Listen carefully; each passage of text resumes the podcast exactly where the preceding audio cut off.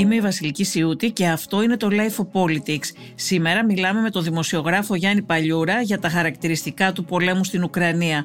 Μας εξηγεί τον τρόπο που διεξάγονται οι ένοπλες συγκρούσεις εκεί, τις δυνάμεις που συμμετέχουν σε αυτές, τους στόχους αλλά και τις απώλειες.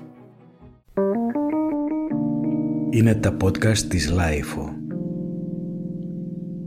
Οι τελευταίοι πόλεμοι που παρακολουθούσαμε live, ε, Γιάννη, ήταν η επέμβαση του ΝΑΤΟ στη Γιουγκοσλαβία και η αμερικανική επίθεση στο Ιράκ. Στο μεταξύ ήταν ο πόλεμος στη Συρία, στη Λιβύη, στην Αρμενία, αλλά αυτούς δεν τους παρακολουθούσαμε σε ζωντανή μετάδοση όπως τις επεμβάσεις ε, των ΗΠΑ και τώρα της Ρωσίας στην Ουκρανία. Στην ε, επέμβαση των ΗΠΑ, στην πρώην Ιουγκοσλαβία, είχαμε μόνο βομβαρδισμούς και επιθέσεις από αέρος. Στην εισβολή της Ρωσίας στην Ουκρανία τα έχουμε όλα. Βομβαρδισμούς, εισβολή χερσαίων δυνάμεων.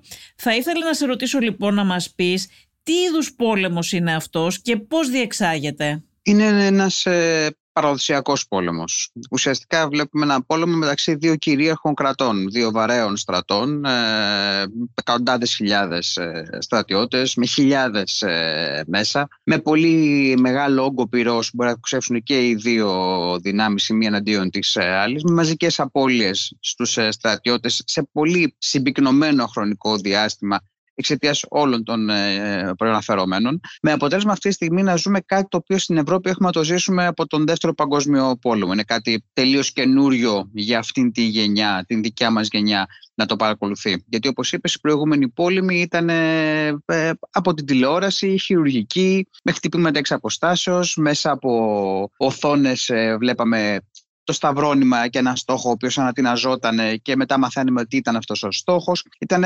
αποστηρωμένη. Η συγκεκριμένη πόλεμη όμως, ο συγκεκριμένος πόλεμος ε, έχει έρθει πια μέσα στα σπίτια μας, κυρίως μέσω των social media, όπου ανεβάζουν ε, πια βίντεο σοριδών, ειδικά η ουκρανική πλευρά, μέσα από τα μάτια του απλού στρατιώτη. Δηλαδή βλέπουμε τον στρατιώτη να πυροβολεί έχοντας κάμερα στηριγμένη πάνω στο όπλο του. Βλέπουμε βιντρονάκια, ε, μικρά drone, εμπορικά, αυτά που πουλούνται σε καταστήματα, να σηκώνονται πάνω από πεδία μαχών και να καταγράφουν εικόνες αποκάλυψης που δεν είχαμε δει ποτέ. Είναι ένας πόλεμος ο οποίος, ε, όπως είπα, μπαίνει στο σπίτι μας, μπαίνει στον υπολογιστή μας, μπαίνει και στο κινητό μας.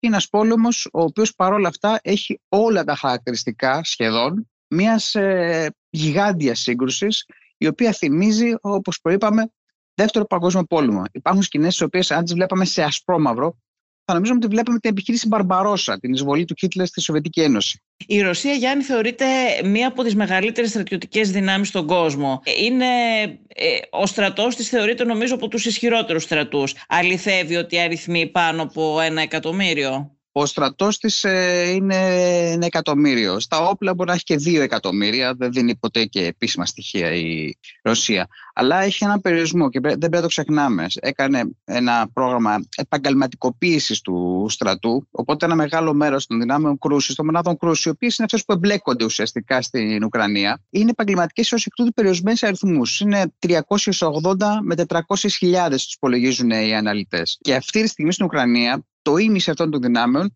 έχουν εμπλακεί στη μάχη. Δηλαδή η Ρωσία έχει εμπλέξει αυτή τη στιγμή το 50% των στρατιωτικών πόρων πρώτης γραμμής στην Ουκρανία. Έχει κάνει μια πολύ μεγάλη στρατιωτικά επένδυση, η οποία όμως εκ των πραγμάτων φαίνεται ότι είναι ανεπαρκής και λόγω μεγέθους ε, της ε, Ουκρανίας και λόγω πληθυσμού και λόγω αποστάσεων που πρέπει να καλυφθούν τα, τα μέτωπα. Οι Γερμανοί στο μέτωπο Νότου είχαν το 1943 γύρω στα 5 εκατομμύρια στρατιώτες, εκεί που οι Ρώσοι έχουν 200.000.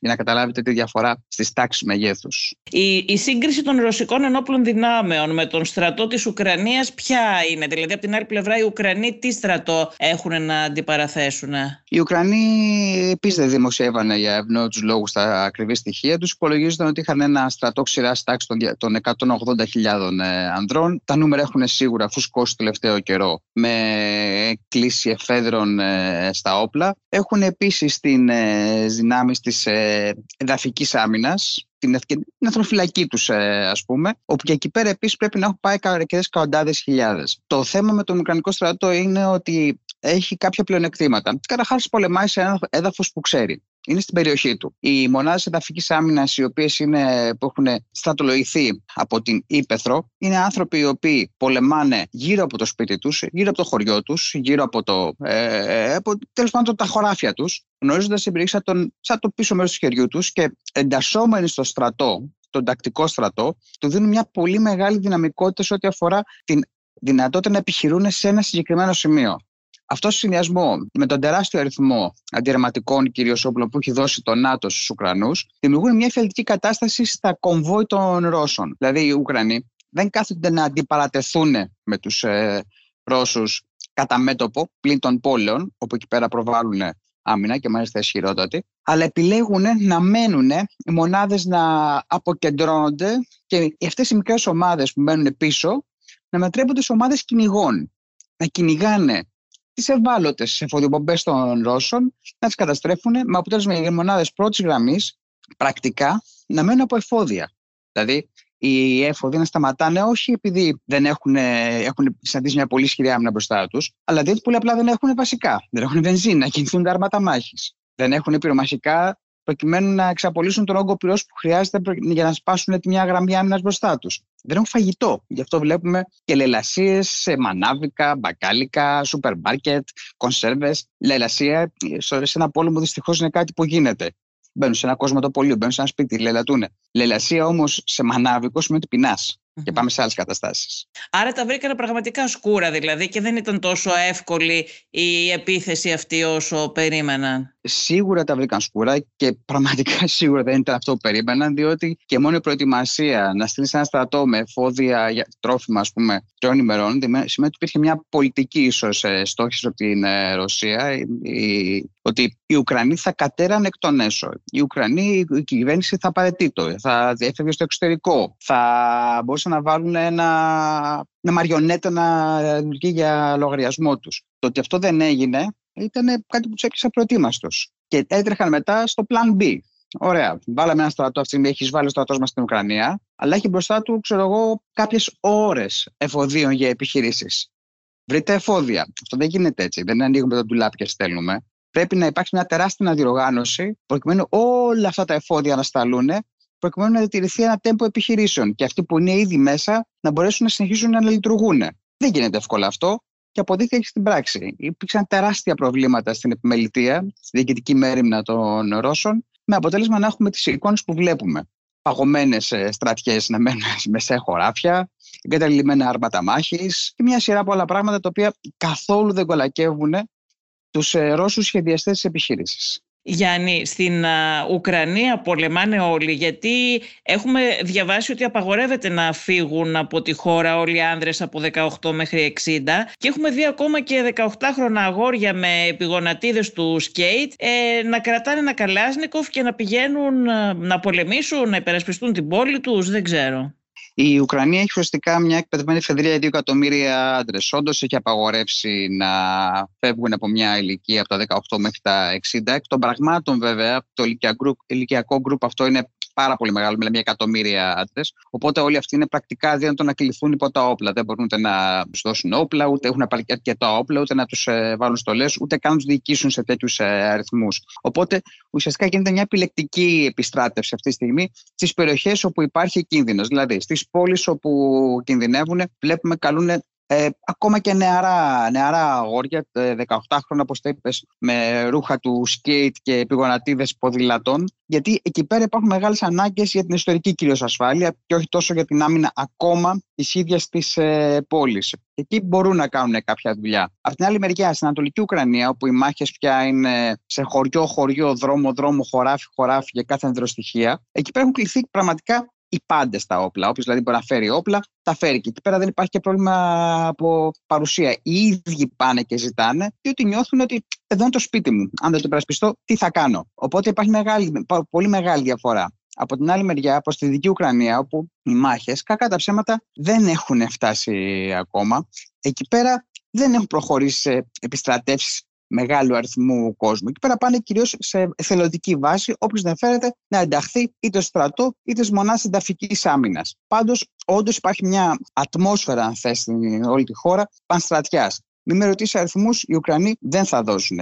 Υπολογίζεται πάντως ότι τουλάχιστον 100 με 150.000 άντρες και γυναίκες έχουν ενταχθεί τουλάχιστον στις μονάδες της εδαφικής άμυνα της εθνοφυλακή, αν προτιμάς. Στη Ρωσία, ποιοι είναι αυτοί που αποτελούν τον στρατό που έχει στείλει στην Ουκρανία; Ακούμε για τις Σπέτσνας. Τι κάνουν στην Ουκρανία οι Τσετσένοι Ισλαμιστές, ποιοι είναι οι μισθοφόροι Βάγνερ, ποιος είναι ο ρόλος τους σε αυτόν τον πόλεμο; Μπορείς να μας πεις λίγο για το ποιους έχει στείλει η Ρωσία στην Ουκρανία; Καταρχάς, έχεις στείλει τον τακτικό ρωσικό στρατό, αυτές οι 200.000 που αναφέραμε. Σε αυτούς ενταγμένοι είναι και οι Σπέτσνα, οι οποίοι είναι οι ειδικές δυνάμεις του ρωσικού στρατού. Είναι το αντίστοιχο, ας πούμε, των παίζων αυτών, αλεξιπτωριστών, ε, Ranger των Αμερικανών, να καταλάβουμε γιατί μιλάμε, για η ορεινή καταδρομή, να θέλουν να καταλάβει κάποιος από Ελλάδα. Από εκεί και πέρα, πέρα από τον τακτικό στρατό, με όλα τα μονάδες που έχει μέσα, Έχουμε επίσης τους Τσετσένους, οι οποίοι είναι του Καντήροφ, οι μονάδες, του οποίους οι Ουκρανοί τους χαρακτηρίζουν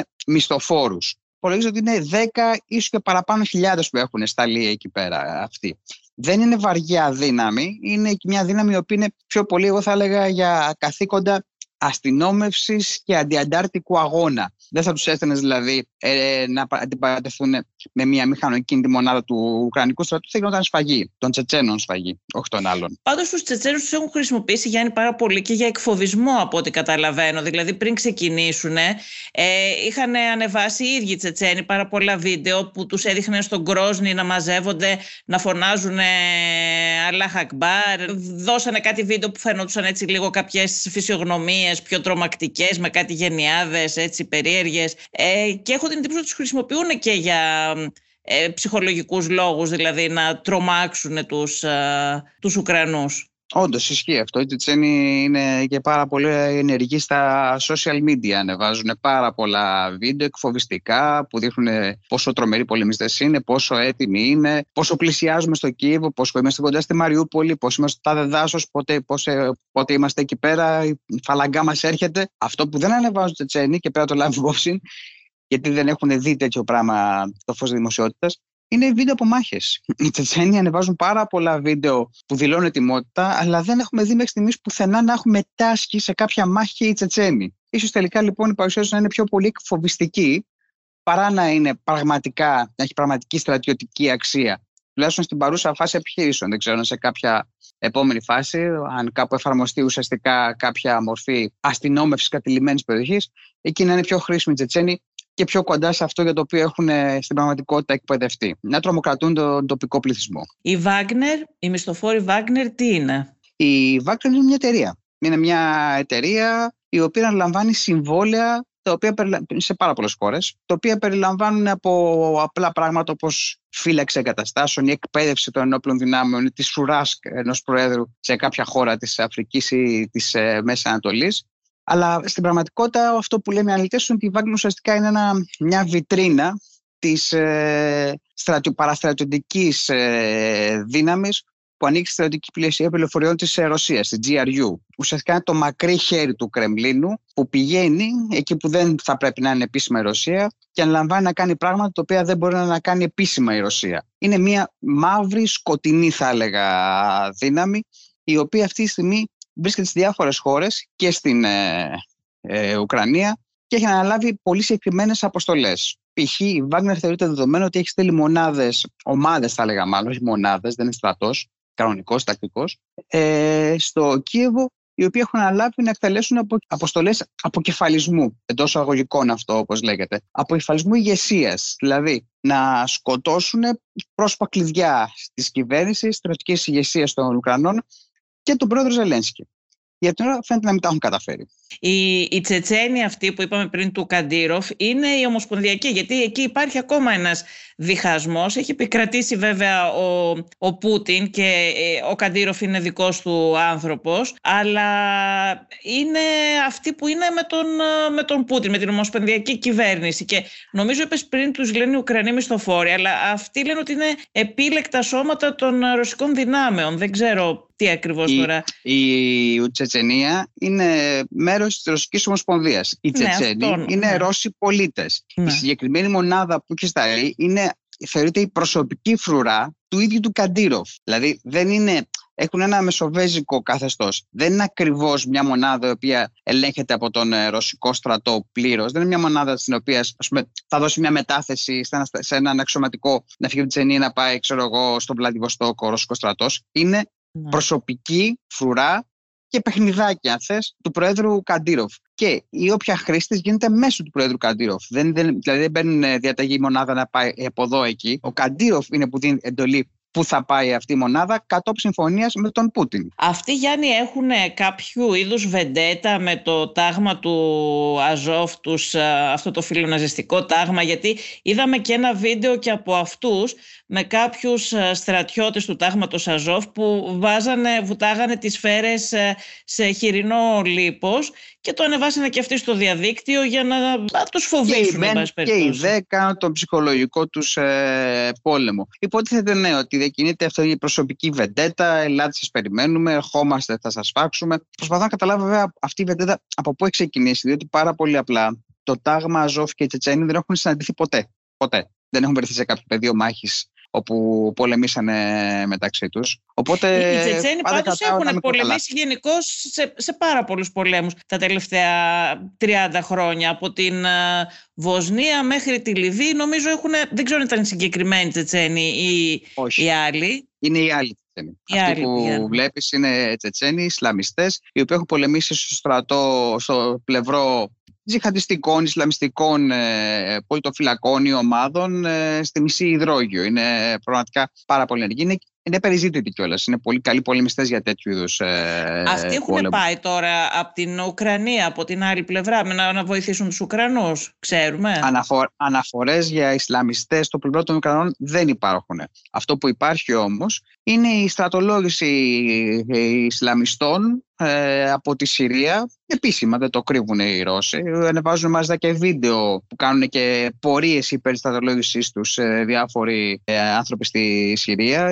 Και όπως λένε, όπως διαρρέουν οι Ρώσοι, περίπου 40.000 άτομα έχουν δηλώσει πρόθυμοι να μεταφερθούν στην Ουκρανία και να πολεμήσουν στο πλευρό του ρωσικού στρατού. Αυτοί μέχρι τώρα, αυτούς μέχρι τώρα τους πολεμούσε ο ρωσικός στρατός στη Συρία όμως. Όχι, αυτοί είναι Ισλαμιστικές οργανώσεις, γιατί δεν είναι τόσο ξεκάθαρα τα πράγματα στη Συρία. Οι μισθοφόροι στη Συρία δεν είναι αυτοί που χρησιμοποιούσε ο Ερντογάν, που έστειλε και στη Λιβύη. Υπάρχουν, μισθο, υπάρχουν Ισλαμιστές μισθοφόροι και από τις δύο μεριές. Υπάρχουν αυτοί που βλέπουμε τώρα, είναι οι Ισλαμιστές μισθοφόροι που πολεμάνε στο πλευρό του Άσαντ εναντίον των Ισλαμιστών μισθοφόρων ah, που, okay. πολεμάνε για τον Ερντογάν. Ναι, ναι. Άρα, άρα ο, ο Πούτιν, δηλαδή αυτούς που μας είπες ότι στρατολογεί, είναι αυτοί του, του Άσαντ, όχι οι άλλοι. Ακριβώς. Είναι ομάδες οι οποίες πολεμάγανε στο πλευρό του Άσαντ. Τουλάχιστον τώρα. Γιατί στο παρελθόν μπορεί να πολεμάγα και εναντίον του. Στην περιοχή εκεί πέρα, όπως ξέρετε, οι συμμαχίες αλλάζουν μια στιγμή στην άλλη. Πράγματι, πράγμα. Και ο Καντήροφ, ο πατέρας, νομίζω έχω διαβάσει ότι ο πατέρας Καντήροφ ήταν ε, αρχικά με τους άλλους και μετά πήγε Ξεκίνησε με τον, στο πλευρό των Τσετσένων ανταρτών, στη συνέχεια πέρασε στην πλευρό του Πούτιν, στη συνέχεια εκτελέστηκε δολοφονήθηκε μάλλον από τους Τσετσένους αντάρτες και ανέλαβε ο γιος του. Το τάγμα Αζόφ οι, οι φιλοναζιστές Ουκρανοί περιορίζονται μόνο στην Ανατολική Ουκρανία ή υπάρχουν κι αλλού; Και για, για τι αριθμό μιλάμε, ξέρεις; Η βάση τους είναι η Μαριούπολη, εκεί πέρα πάντα ε, λειτουργούσαν. Μιλάμε για αριθμό περίπου 3.000 άτομα. Βέβαια τώρα διαβάζω και κάποιες αναφορές ότι έχουν ανοίξει παραρτήματα και σε άλλες περιοχές της ε, Ουκρανίας. Αλλά αυτό είναι μια πληροφορία η οποία ελέγχεται, δεν έχει διασταυρωθεί από πουθενά. Μιλάνε για άλλες δύο περιοχές όπου έχουν εμφανιστεί κάποιοι, οποίοι δηλώνουν ότι είναι από το τάγμα Ζώφ. Θα το δούμε. Είναι, έτσι, δεν είναι καθόλου διακριτική, διακριτική στην ε, παρουσία τους, τη δηλώνουν με κάθε δυνατό τρόπο. Είναι αλήθεια αυτό που καταγγέλουν οι Ρώσοι, το ξέρουμε, ότι η, η, το τάγμα Ζώφ χρησιμοποιεί ανθρώπινες ασπίδες αμάχους και εκεί στην περιοχή, ειδικά στη Μαριούπολη. Δεν μπορώ να σου απαντήσω αυτό. Γιατί και, οι, και, οι Ουκρα... και οι Ρώσοι και οι Ουκρανοί αλληλοκατηγορούνται ότι χρησιμοποιούν ανθρώπινες ασπίδες. Ε, Μαρτυρίες τώρα από την περιοχή που να μπορείς να είναι διασταυρώσεις και να είναι αξιόπιστες, δεν υπάρχουν. Ε, όταν γίνεται μάχη σε μια κατοικημένη περιοχή και όταν εσύ είσαι οχυρωμένος σε ένα σπίτι, σε μια πολυκατοικία και βάλεις κατά του αντιπάλου σου, μπορεί ο άλλος να σου κατηγορήσει ότι κοίτα, είσαι σε ένα σπίτι, από κάτω υπάρχουν κάτοικοι, από πίσω υπάρχουν κάτοικοι, άρα τους χρησιμοποιείς ανθρώπινη ασπίδα. Δεν έχει άδικο στην κατηγορία, δεν έχει και εσύ άδικο που σου έχει ρωθεί εκεί πέρα για να μπορείς να πολεμήσεις. Είναι πολύ δύσκολο να, να καταλάβεις τελικά ποιος φταίει και αν φταίει και γιατί φταίει ε, όταν έχουμε φτάσει στο επίπεδο να πολεμάμε δρόμο-δρόμο και σπίτι-σπίτι. Όπλα έχουν Γιάννη Ουκρανοί και τα Μπαϊρακτάρ, ήθελα να σε ρωτήσω, τα τουρκικά τελικά αποδείχθηκαν αποτελεσματικά; Όχι τόσο. Όπλα έχουν, ναι, αλλά βέβαια όχι στους αριθμούς που έχουν σίγουρα οι Ρώσοι. Σε ό,τι αφορά ειδικά τα Μπαϊρακτάρ, στην πρώτη φάση του πολέμου, οι πληροφορίες λένε ότι όσα είχαν οι Ουκρανοί ουσιαστικά χρηστεύτηκαν, καταστράφηκαν είτε στο έδαφος, είτε τα ίδια τα αεροσκάφη, τα, τα drone μάλλον, είτε τα κέντρα ελέγχου τους. Από ό,τι λένε επίσης πληροφορίες, ε, στις 4-5 μέρες μετά, οι Τούρκοι στείλαν με μεταγωγικά μέσω Πολωνίας μια δεύτερη παρτίδα. Αυτά ήταν ο λόγος που στις 10 μέρε άρχισαν να βλέπουμε κάποια βίντεο πάλι από Μπαρακτάρ να χτυπάνε στόχους. Και αυτά θεωρείται ότι χτυπήθηκαν. Εξαφανιστήκαν πολύ γρήγορα από το πεδίο της ε, μάχης. Ευάλωτα είναι, είναι drone έτσι κι αλλιώς. Και τώρα πρέπει να επιχειρούν κάποια λίγα, τα οποία όμως τα βλέπουμε να χτυπάνε στόχους στα μετόπισθεν. Δηλαδή, δεν τα βλέπουμε να πολεμάνε εντός εισαγωγικών στην πρώτη γραμμή, να χτυπάνε άρματα, μάχη κλπ. Βλέπουμε να τα χρησιμοποιούν οι Ουκρανοί προκειμένου να πλήξουν εφοδιοπομπές. Δηλαδή, βλέπουμε να χτυπάνε βυτιοφόρα, βλέπουμε να χτυπάνε φορτηγά με πυρομαχικά. Αλλά σε αριθμούς που δεν είναι νομίζω αρκετά ώστε να, να ανατρέψουν αν θες μια εικόνα σε ένα πεδίο μάχης. Αποδείχθηκε τελικά είναι χρήσιμα, OK. Okay. Δεν είναι όμως ο game changer που θα άλλαζε τον τρόπο που γίνεται, γίνονται οι μάχες. Οι μάχες γίνονται ακόμα όπως γινόντουσαν και στο παρελθόν, στο έδαφος. Τα όπλα που έστειλε η Ελλάδα, τι ήταν τελικά, τους ε, χρησιμεύουν σε κάτι ή είναι μόνο συμβολικά όπως είπαν κάποιοι άλλοι; Όχι, όχι χρησιμεύουν χρησιμεύουν. Και τα καλά είναι πάρα πολύ χρήσιμα και οι σφαίρες είναι πάρα πολύ χρήσιμες και τα αντιαρματικά μίας χρήση είναι χρήσιμα και κάποιος αριθμός από ρουκέτες, ε, οι οποίες ξοδεύονται αφιδώς από τον Ουκρανικό στρατό είναι χρήσιμα. Ε, ναι, τους χρησιμεύσαν. Νομίζω ότι οι Ουκρανοί αυτή τη στιγμή τα αξιοποιούν ό,τι όπλο και αν στείλαμε, το αξιοποιούν μια χαρά. Για τις απώλειες και από τις δύο πλευρές ε, υπάρχουν αξιόπιστα δεδομένα αυτή τη στιγμή; Έχεις εσύ αξιόπιστα δεδομένα; Όχι, δεν έχουμε. Νομίζω κανείς δεν έχει αξιόπιστα δεδομένα. Όλοι κάνουν ανάλυση με βάση πληροφορίες. Θεωρώ ότι αν και οι Ουκρανοί δίνουν 12, 14.000, 15.000 νεκρούς Ρώσους στρατιώτες τώρα που μιλάμε, ε, οι Αμερικάνοι την ίδια ώρα ανεβάζουν τις ε, ρώσικε απώλειε, νεκρούς μιλάμε πάντα, από 2 έως 4 χιλιάδες. Θα μείνω σε αυτό γιατί οι Αμερικάνοι, αν μη τι άλλο, στην ανάλυση πληροφοριών είναι πάρα πολύ καλή. Ουκρανοί νεκροί, ξέρουμε πόσοι, είναι μέχρι στιγμής. Ούτε και έχει βγει αριθμός, αλλά αν θέλετε να σας πω, ε, συνήθως ο αμυνόμενος έχει λιγότερε από τις μισές από, από ότι ο επιτιθέμενος σε ένα πόλεμο. Να. Οι Ρώσοι τι στόχους χτυπάνε, Γιάννη; Τα πάντα. Στη Δυτική Ουκρανία χτυπάνε στρατηγικούς στόχους από, από την πρώτη μέρα, δηλαδή υποδομές, αεροδρόμια, στρατόπεδα, ραντάρ, κέντρα επικοινωνιών.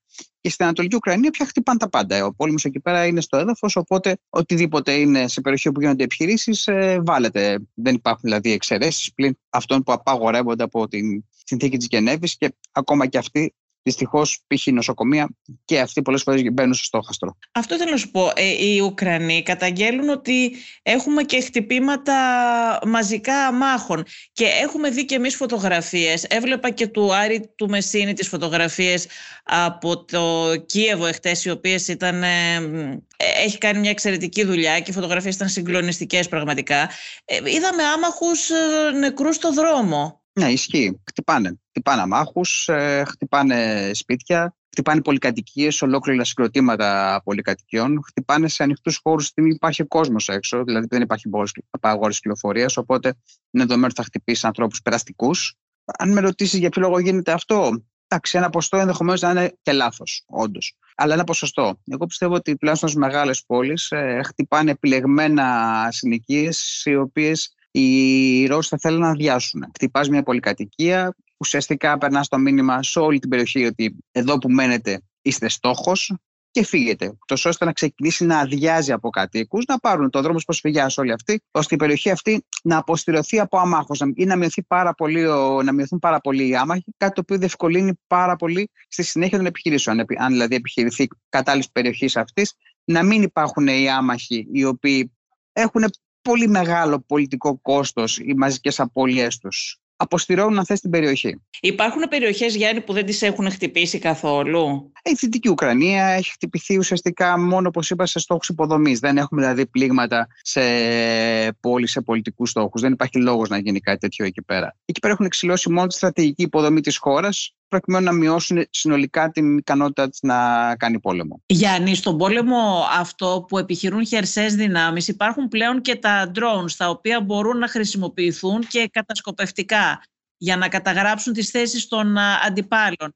Δεν παίζουν σημαντικό ρόλο και δεν είναι ένα ακόμα στοιχείο που κάνει τη διαφορά αυτό; Ναι, φυσικά και το κάνουν. Δηλαδή, πάρα πολλές φορές τα drone που βλέπουμε να τραβάνε εικόνα, ταυτόχρονα αυτή η εικόνα μεταδίδεται π.χ. στο πυροβολικό το οποίο βάλει κατά ενός συγκεκριμένου στόχου, με αποτέλεσμα να, δίνουν αυτό που λένε, να κάνουν αυτό που λένε διόρθωση βολής. Πρώτα να αποκαλύπτει το στόχο και συνέχεια όταν αρχίσει να βάλετε να διορθώνεις και την ακρίβεια των βολών προκειμένου να τον ε, πετύχεις. Ναι, χρησιμοποιούν πάρα πολύ τα ντρόν και γι' αυτό έχουν εξαπλωθεί σε όλους τους στρατούς σε τόσο μεγάλη έκταση. Γιάννη Παλιούρα, σε ευχαριστώ πάρα πολύ. Να είστε καλά.